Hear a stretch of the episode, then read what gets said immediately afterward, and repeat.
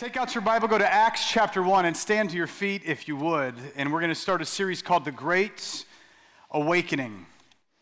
The Great Awakening. If you're ready, say, let's do it. Acts chapter one. If you're new to our church, we're so glad to welcome you. Happy New Year. Blessed New Year. Everyone say shalom. Acts chapter one. In this first book, O Theophilus, I have dealt with all that Jesus began to do and teach, until the day when he was taken up after he had given commands through the Holy Spirit to the apostles whom he had chosen. He presented himself alive to them after his suffering by many proofs, appearing to them during forty days and speaking about the kingdom of God. Just so you guys understand, Jesus not only died on a cross, historically, physically, and he rose from the dead, historically, physically. For forty days, he showed himself to people doing miraculous things. It was a sign and a wonder, and it's how he kicked off this great awakening. Verse four, and while staying with them, he ordered them not to depart from Jerusalem, but to wait for the promise of the Father, which he said, you've heard from me. For John, John the baptizer, baptized with water, but you will be baptized with the Holy Spirit not many days from now. So when they had come together, they asked him, Lord, will you at this time restore the kingdom to Israel? He said, it's not for you to know the times or seasons that of the Father is fixed by his own authority, but you will receive power when the Holy Spirit has come upon you, and you will be my witnesses in Jerusalem and all Judea, Samaria, and the ends of the earth. I want to talk about the Great Awakening. I'm glad we just had a testimony, because this Great Awakening is not built on the backs of preachers, it's built on the backs of witnesses. God's not looking for professionals that know how to preach. He's looking for amateurs, people that do it for the love, not the professionals who do it for the profit. The amateurs that do it because they cannot help but speak what God has done in their life. I'm praying that before we're done today, that you, us, we are going to go witness to this world the greatness of our God, and we're going to see an awakening. Let's pray. God, send an awakening and start with me. In Jesus' name, amen. Go ahead and have a seat. What is an awakening?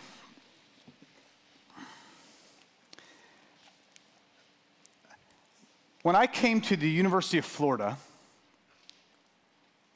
God rocked my world. I got revived. I got changed. I, I met Jesus. I was forgiven. I was clean for the first time in my life. Oh, I, could, I caught my breath. I, I could feel the life of God. I had a peace. I had a joy that I had never known.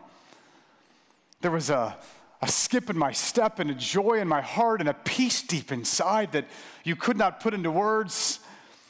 And I was just revived. I was. I was revived. Revive means to do again. To re means to do again. Vive, like in Spanish, we'd say vivir, to live. It's to relive. It's to bring back to life, to resuscitate.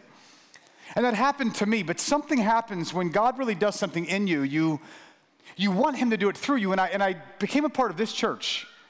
I actually met God in the backyard of this church a few hours before a keg party that I didn't end up going to. And I came to this church on a Sunday morning, and there was about twelve college students, and I was one of them, and And it was just glorious, and it was wonderful, and it was, I, I oh, I, I couldn't even put into words, and I soon found out that I was a part of a movement that had its roots in what was called a revival. It was a revival that came out of Los Angeles, specifically on a street in Los Angeles called Azusa Street.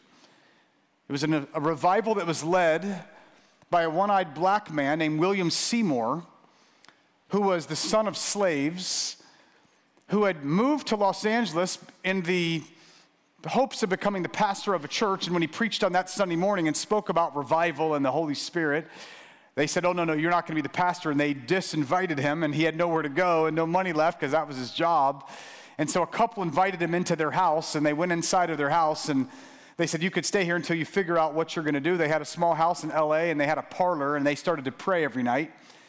And they would pray, and as they prayed, God was moving, and the prayer meeting began to grow. And after about three weeks, it outgrew that house. And then a few weeks later, it outgrew that house. And then they needed to look for a place, and they ended up finding a building that was called the Apostolic Faith Mission that, that would, would become that. It was a building that was owned by an African Methodist Episcopalian church, an A M E church that was built. And they took over this church, and they began to have Bible studies and meetings. And the only way that you could sort of describe it in their words was that God came down. Now, we know that God is everywhere, but I need you to understand that sometimes God comes down. While God is in all places and all times, we know that's the case. There are some times when God seems to manifest in very peculiar, potent kind of ways. And they said God visited, God came. And, and this, that put the, the picture back up there, because that building ended up packing in hundreds and then even thousands of people. And for three straight years, there was a move of God taking place. nineteen oh six is when this kicks off, led by a black man in the United States of America that had a revival of white people, black people, Hispanic people, Asian people, all people coming together, hugging, embracing, giving each other holy kisses on the cheek. This is pre-COVID and pre-Spanish flu.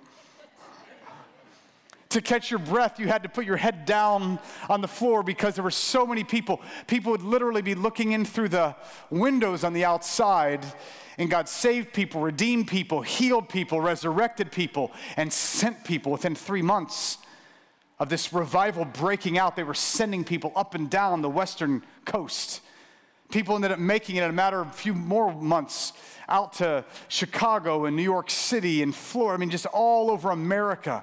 Before the year was over, they sent out their first batch of missionaries. Lest any of you believe this nonsense that the missions movement of the world is some Western American colonialization of the rest of the world. The first, the missions movement in America started there. It started from an African American Pentecostal revival that when they sent out their first missionaries, it was nine black people, four white people that went over to Africa, and it spread like wildfire. Here we are a hundred and something years later, and all across the nation. If you want to see where Christianity is exploding, it is not in Europe, and it is not in America. It is in Africa, it is in Asia, it is in South America, and it started there.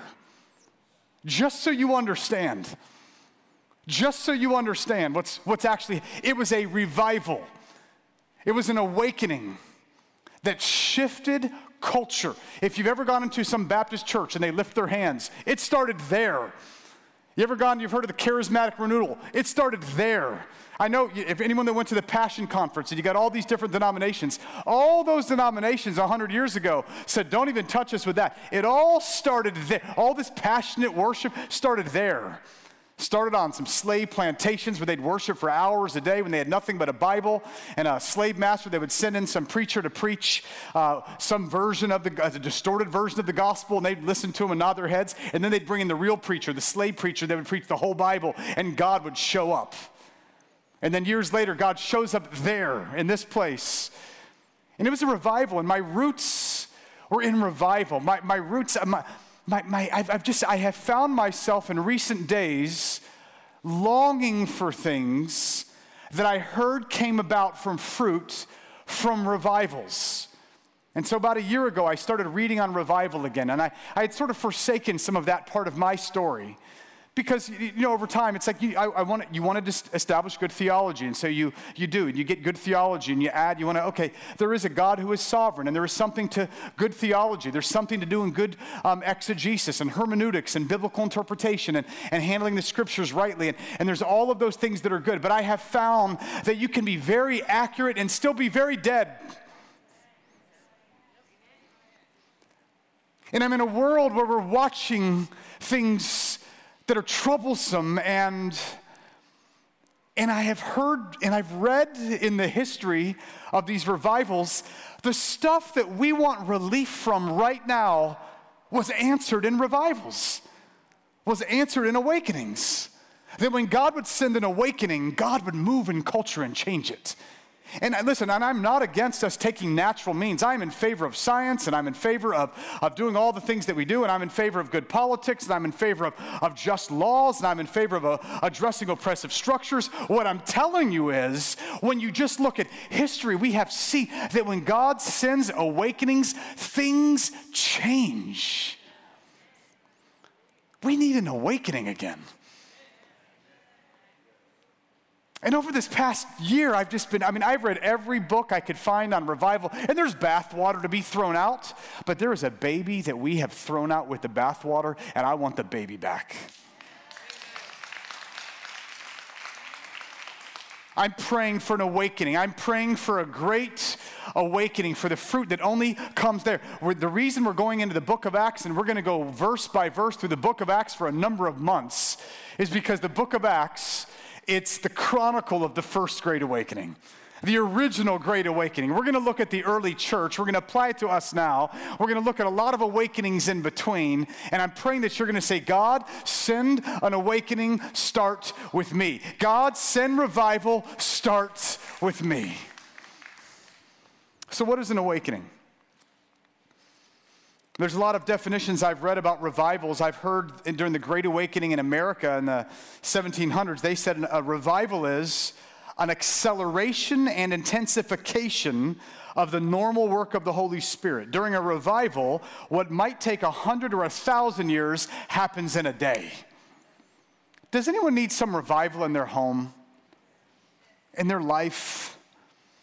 An awakening, then, would be a time of such intense visitation from God that both Christians and non-Christians alike are affected. Revivals tend to touch individuals and groups. Awakenings affect a whole culture. Let me make it clear. I'm praying for revival in my home and in our church, and I'm praying for an awakening in our culture in the name of Jesus. So how does this happen? Well, what, one of the interesting things about reading thousands of pages at this point of revival in Indonesia, revival in Africa, revival at the Great Awakening, the Second Great Awakening, revival in the Hebrides in the early, mid nineteen hundreds, revival at the Welsh Revival in the early nineteen hundreds, revival in South Korea, revival at Azusa Street, revival at Asbury, revivals all around, across history. One of the interesting things is you find there's a pattern that takes place, and I'm going to kind of describe this pattern because there is a sequence that's consistent in every single move of God. Here it is. The first one is, we're in trouble. Everyone say trouble. People say, uh-oh, we're in trouble. There's, there's a crisis. That's where it starts. When people are in crisis, the crisis gets people praying. People begin, and I don't just mean pray, now I lay me down to sleep. I mean, people begin to pray about the trouble until something happens. When they pray, you find, and again, this has been in every single move of God, there is a sense of, I would call it awe, that would lead to repentance. I know no one likes this word repentance. I'm just telling you, this is like your best friend.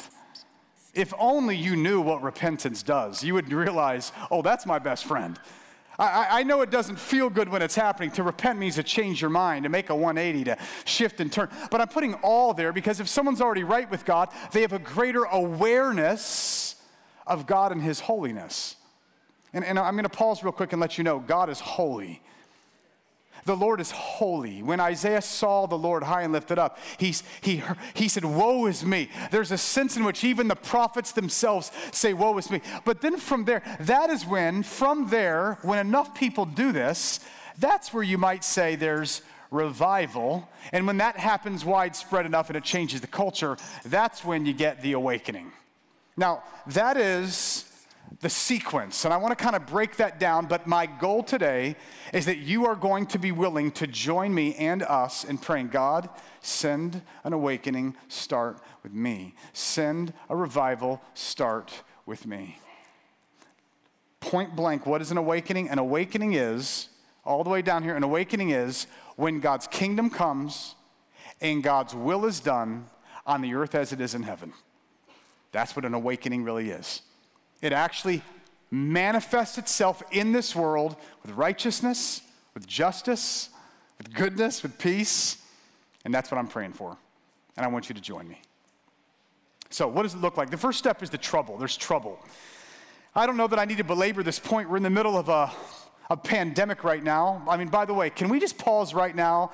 In the name of Jesus, every medical practitioner that's a part of our church or that's watching this video right now, every medical practitioner that because of COVID is just exhausted, can we pray, Father, number one, we thank you for their lives, and number two, we pray that you strengthen their souls today.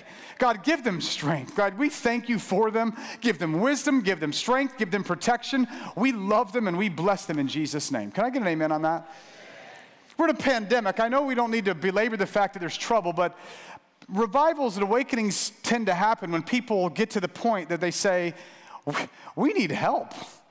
I mean, let me just give you a snapshot of our world right now. Like, I'm in a church where we've got a lot of different races in our church. In the last twelve months, I've had parents come up to me and say to me, Pastor Mike, my nine-year-old black daughter does not like her skin. She wishes her skin was lighter. She doesn't like her skin. She thinks she's ugly.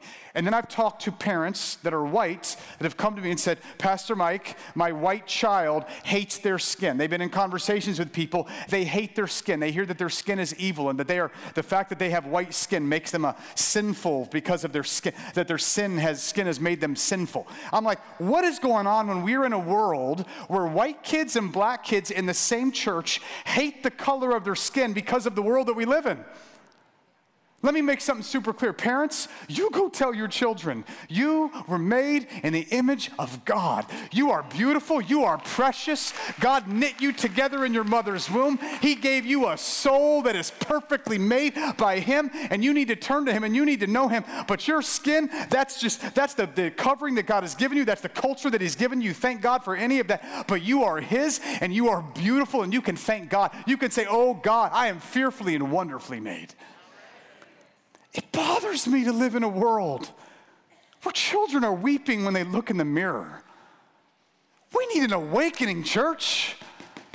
We need an awakening. All the arguments about all the stuff that's going on. I am sorry when people say, yeah, it's casualties of war. I'm sorry. The church needs to get on the front lines again and do another great awakening. Where we, maybe that's where culture is. Then let's go shift culture in Jesus' name. Awakenings begin when someone knows there's trouble. The next stage, though, and, and by the way, that is the context of the first century. These early Christians lived in a Roman Empire that was cruel. Slavery was all over the world. There was violence and sexism and, and children, I mean, child prostitution and all. It was so, trouble. But when people realize that there's trouble, what the, the next step is people begin to pray. They, when they realize when we're in this trouble, we realize, wait a minute, God, we need you. Uh, not to belabor the point, not to throw someone under the bus, but at the beginning of the pandemic when um, New York Cuomo made the statement about everyone praying during the pandemic, we don't need the help of heaven. We've got all the help we need down here on earth. With all due respect, I want you to know, we've got problems on earth right now that will not be solved without heaven. Not trying to throw him under the bus. I'm trying to say, we need help. To say, to, to, let me make it clear, we don't got this. Bad English, good theology. We don't got this without God, but we've got a God. Step two is prayer. I, I've really been fascinated by a revival that took place fifty years ago, just about, at Asbury College, nineteen seventy. How many of you have heard of the Asbury Revival? Wave at me if you've ever heard of that. It was a revival that broke out, and it was a Christian college that was pretty dead. Drug stuff that's going on and immorality that's happening, different things that are going on. And, and uh, there was a chapel service one day that broke out. Uh, it started at ten, supposed to end at eleven, and then classes would resume. And at ten o'clock, the dean who was going to speak that morning got up to speak, but instead of speaking, he, he gave what he would call his, this was like a Methodist church, he gave his witness. That's what, how Methodists talk about sharing their testimony. He gave his witness.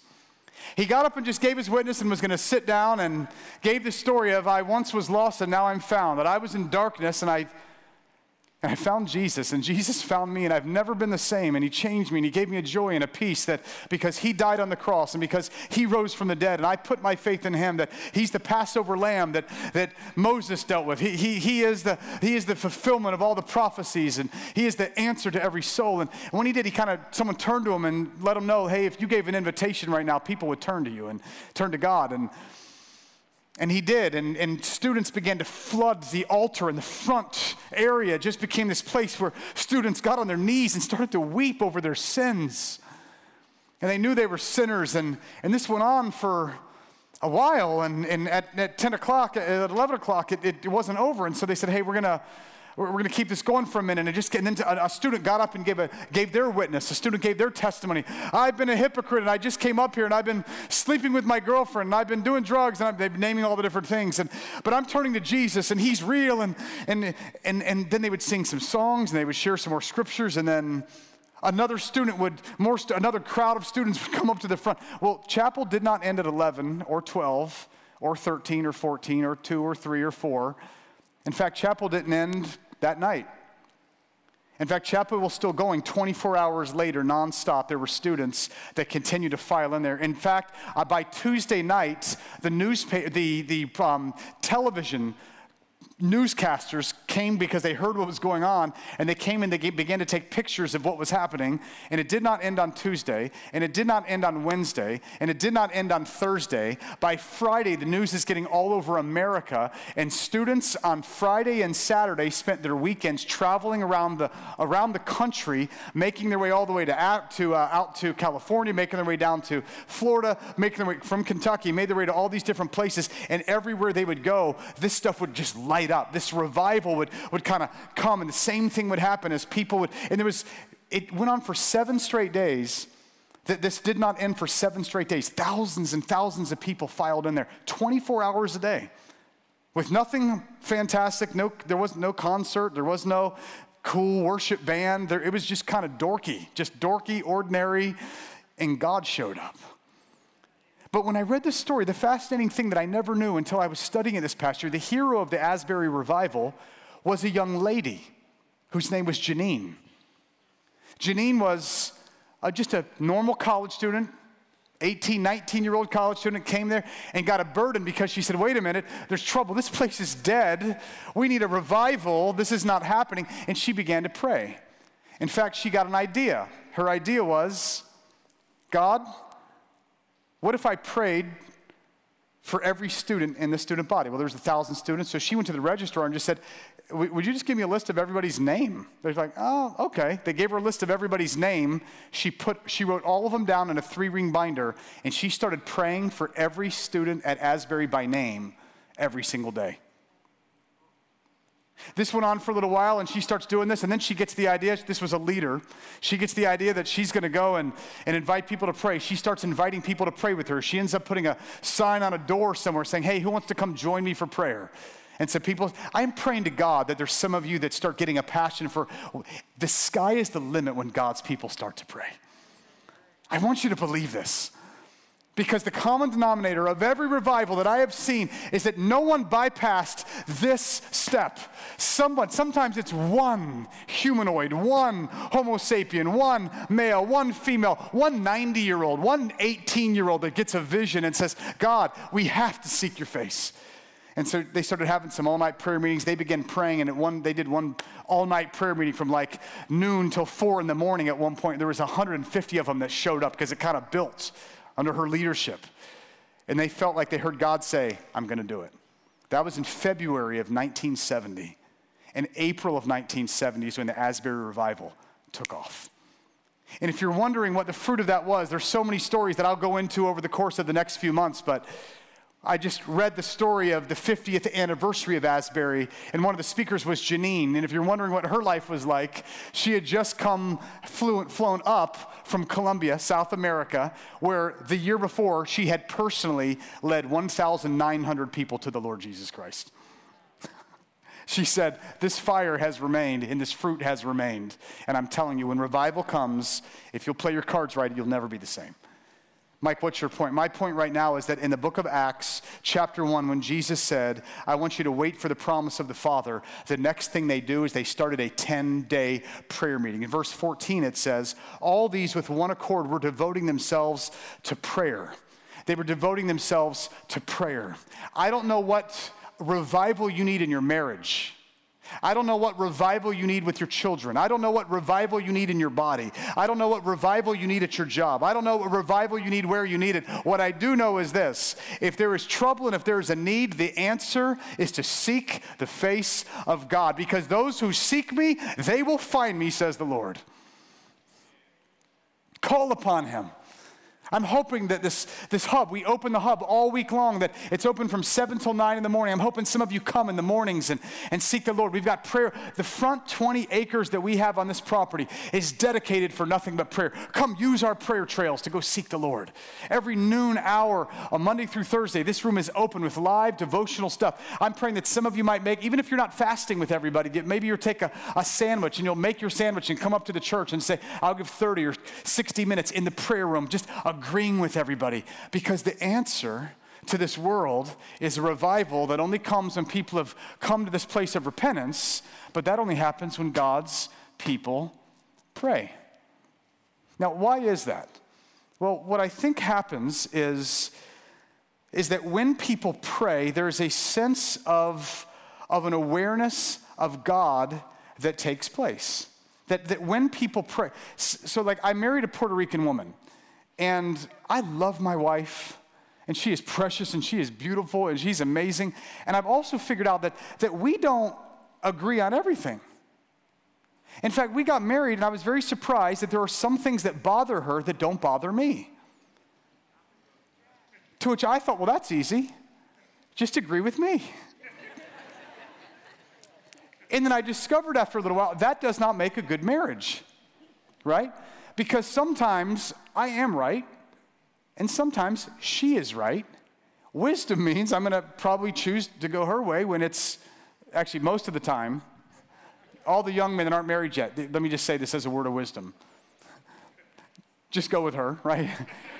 Unless her name is Eve and she say, eat the fruit, you know, unless it's that, I'm saying, other than that, you know, it's like... Ruthie rarely does that, though, right? And I've discovered that, that marriage was about figuring out, wait, you and I don't always agree. You know what prayer does?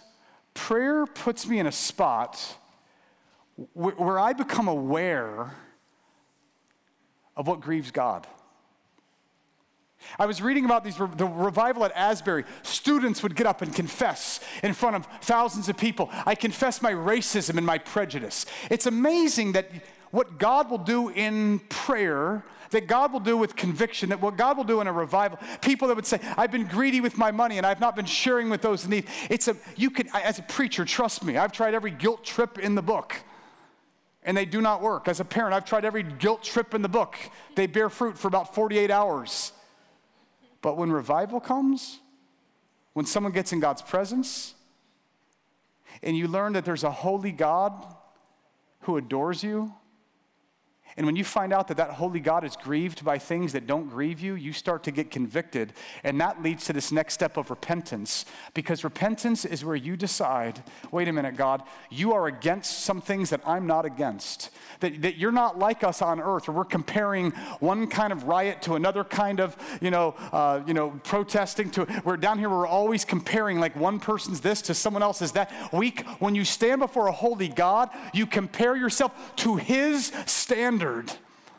And you say, woe is me. Like Isaiah said, I'm a man of unclean lips in the midst of a people of unclean lips. It's wild to me that on Isaiah six, Isaiah says, I'm a man of unclean lips. He lived in a world of slavery. He lived in a world of unrighteousness. He lived in a world of all sorts of injustices and unrighteousness. And what he was deeply convicted about was, my mouth is unclean. I speak words that are evil. Friends, when's the last time you trembled with with conviction because you realized your gossip and your slander and your words displease and grieve a holy God?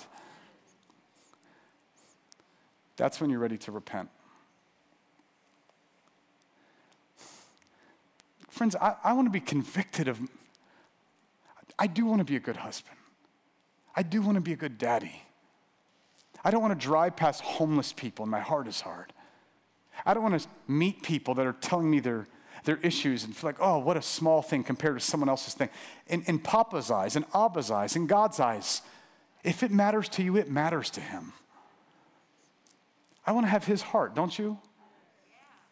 Yeah. The, the only way to get there is when we pray, and when we pray, that when people begin to pray, it something happens, and and that leads to this awe and this repentance, and and this is where a lot of people stop, because I think what a lot of people do in their prayers functionally is they pray, God, I pray for my will to be done on the earth. God, I'm praying for my desires to be accomplished. God, I want my will. But awakening is when his kingdom comes and, say it, his will is done.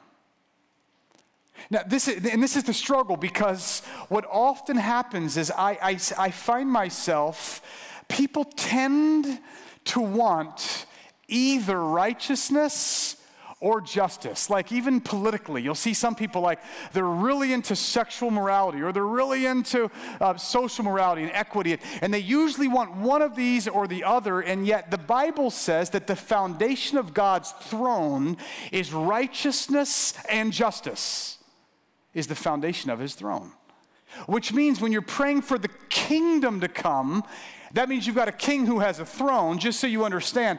When the kingdom comes, it's righteousness and justice. It's sexual morality and social morality. It is personal goodness and systemic goodness. That when you call out to God, it's greed and porn and human trafficking and abortion and racism and sexism and unfair wages and selfishness and gossiping on Facebook. Now, the reason I'm saying that is because I think a lot of people, they don't go here. And the key scripture for me in the Bible on this one is First John one nine, which says, if we will confess our sins to God, he is faithful and just to forgive us of our sins and to cleanse us from all unrighteousness, if we'll confess our sins. So when I'm describing this all in repentance, what I'm des- describing here is, is a confession. There is a, there's a confession that happens.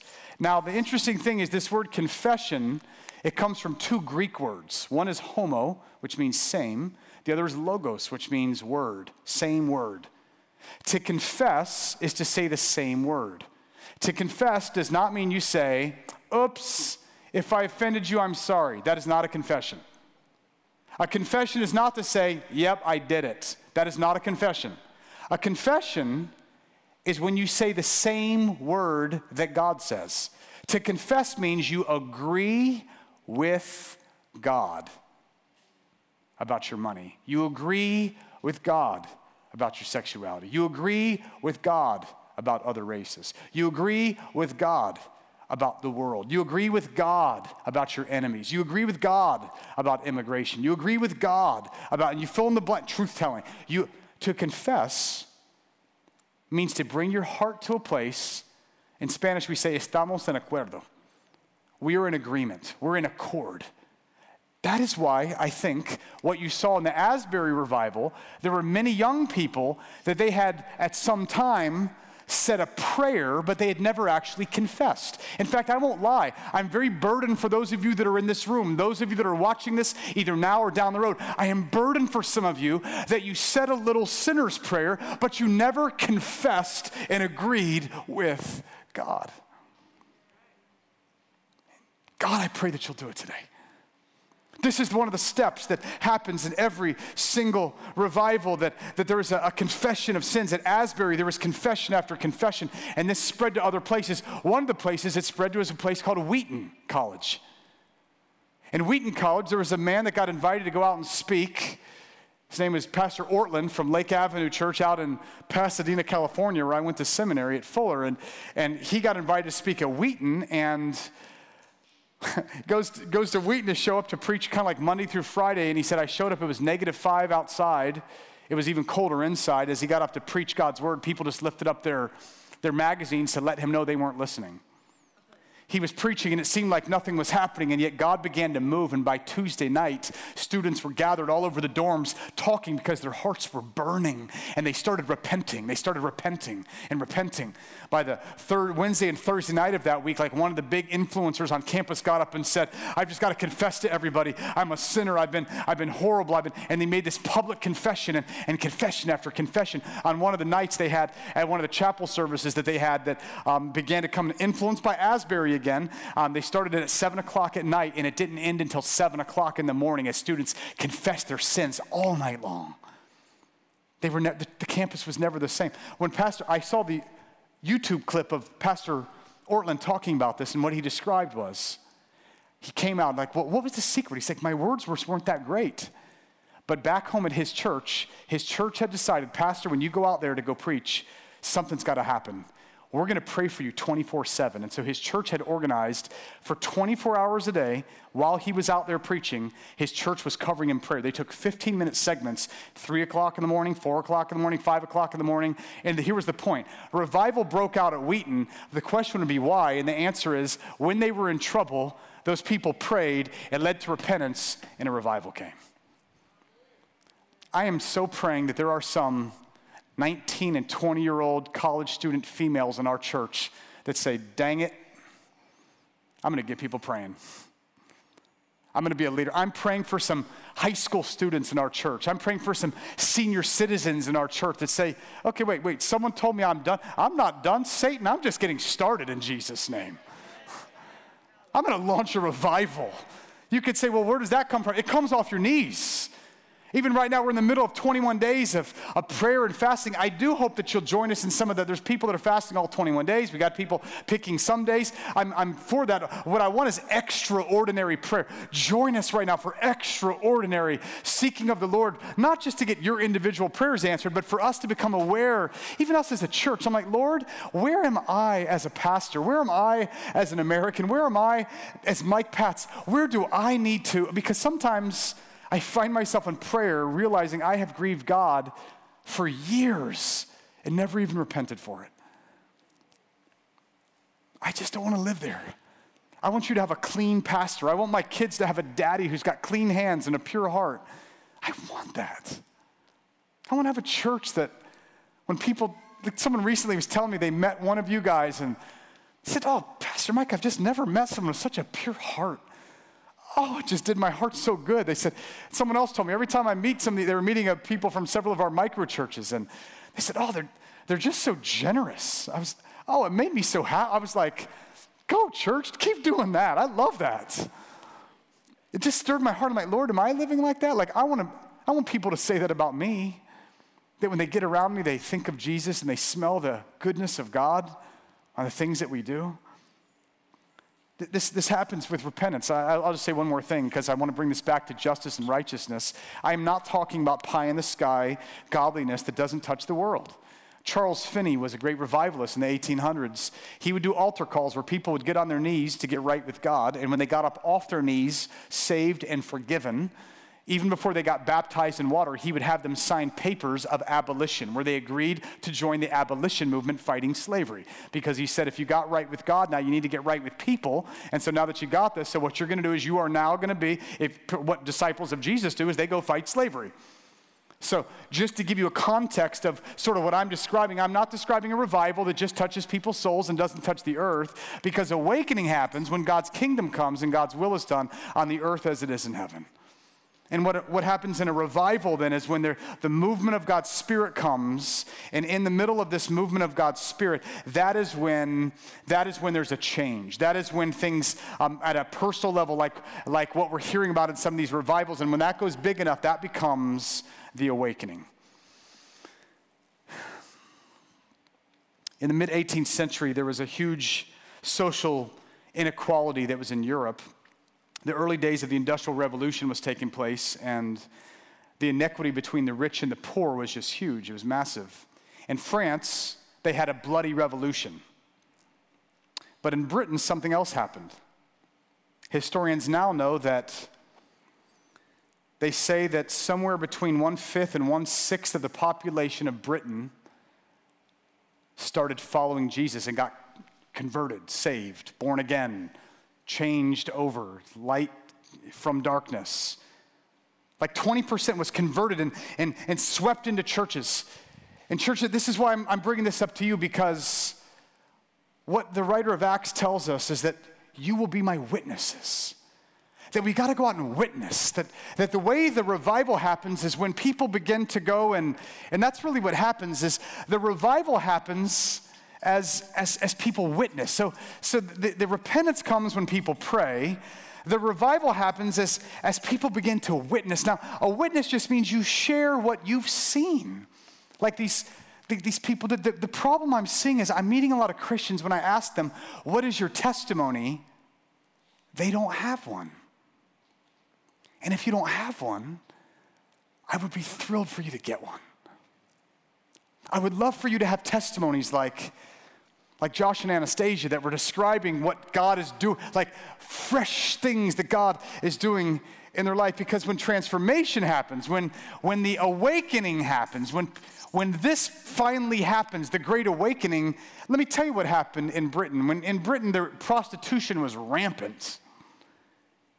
And one of my favorite realities, I mean, there's beautiful things. Children didn't have to keep on working like they did. And, and of course, slavery gets abolished. And there's all these different things that happened during different moves of God. But one of them was prostitutes. They were everywhere, tons of prostitutes. And prostitutes started making their way into churches. And, and one of the reporters was interviewing them and asked them, what are you doing in the church? And one of the prostitutes was recorded as telling them this, you know, we, we, we got two problems. Problem number one is, you know what we do, and demand for our services has completely fallen off. Men are not cheating on their wives anymore. They're keeping their pants zipped up. There's no more demand for our services. That's righteousness. That is righteousness. I would love it if all the porn websites had to shut down because demand for them just fell. Wouldn't that be amazing? Number one, people have gotten righteous. But number two, she said, there's one other thing. I've been doing this since I was a teenager. And for the first time in my life, people treat me with dignity and love and respect. No one's ever talked to us like this. And they all go to church. So we figure we might as well join them. That's justice. What's an awakening? It's when God's kingdom comes and God's will is done on the earth as it is in heaven, with righteousness and justice coming together like the throne of the King that we serve. Mike, how do we apply this sermon today? It's simply this. I want you to pray for awakening. I want you to pray this. God, send a revival, start with me. Send an awakening, start with me. And that you already know what that means. You already know that means his righteousness and his kingdom and his justice and his desires and his will. You know, you know that's what we mean when we say, God, send a revival. But I got to tell you that when you leave this place today, if you have a testimony, I need you to go share it. If you aren't eating today, great. If you are eating and you go to a restaurant, share your testimony with someone there. When you go out, go tell someone what the Lord has done. Go be a witness. You will be my witnesses when the Spirit comes upon you. If you haven't joined us for any prayer meetings ever, tomorrow night we have one. Wednesday night we have one. Next week, Wednesday, Thursday, Friday, the juice is going to be loose. It's going to be an amazing time of prayer. Join us for prayer in the mornings or at noontime. You can come in this place. But I'm just going to end it like this, because I was reading this Asbury report, and, and there was a judge that spoke at the fifty-year anniversary named Judge Wilcott Philpott. He'd been a judge for a number of years, and he was giving his testimony of how he had skipped the early parts of the revival because he was out doing his sinful thing and driving his Mustang, getting into trouble, and kind of came back in. And when he came back in, he felt the presence of God. And church, I'm not lying. When someone drives on our property, I want them to feel the presence of God. I want cancers healed in the first thirty feet of this property. We have prayed that every blade of grass would be anointed by God on this property. I want you to go to your homes, because we pray the same thing in our home. God, when people drive on the Pat's church property, Pat's property, when they come into our house, we want them to feel the healing peace of God. Sanctify your homes. And he dry, he walks up on the uh, into that place at Asbury Chapel, Hughes Chapel, and, and he was just so convicted of his sins. And he went up to a girl. He said, listen, man, you probably think I'm a Christian. She's like, no, I don't. You probably think I'm a Christian, but I think I need to, I don't even think I'm a Christian. I, I think I need to get right with God. She said, we know. There are four guys downstairs praying for you by name right now. He was so moved. He just got down on his knees, and they gathered around him, led him to the Lord. And when I heard the story fifty years later, He's been a judge, successful judge for fifty years. He says, I've been a judge, I've been doing justice and doing law, but in the last fifty years, I have preached the gospel and given my witness in sixty-nine nations around the world. Church, I want an awakening again. But the awakening comes from where this whole thing started. It says, of all that Jesus began to do, of all that Jesus, it, it's all about Jesus. When Jesus went to Mary and Martha, their brother Lazarus was dead. He was dead. And they're weeping and they're, and they're mourning, and, and he says, hey, your brother's going to rise. And Martha says, I know there's a resurrection at the last day, and I know my brother's going to rise in the last day. He says, no, no, no, no. M- Martha, it's, it's not just that there is a doctrine called the resurrection. And Jesus said, I am the resurrection and the life. When you come to me, even if you die, you'll never die. I am the resurrection and the life. They're going to put me up on a tree, and the tree's not going to be able to keep me down. They're going to bury me in the grave, and on the third day I'm going to rise again. Church, when we come to Jesus, we come to life. Jesus is revival. Jesus is awakening. Jesus is your healing. Jesus is your forgiveness. Jesus is your second chance. Jesus is your mulligan. Jesus is your do-over. Jesus is your peace. Jesus is your prodigal child coming home. Jesus is everything that you need. There is nothing you need that is not found in him. But if you haven't turned to him, turn to him today. If you are right with him, then join us in praying this prayer. God, send revival. Start with me.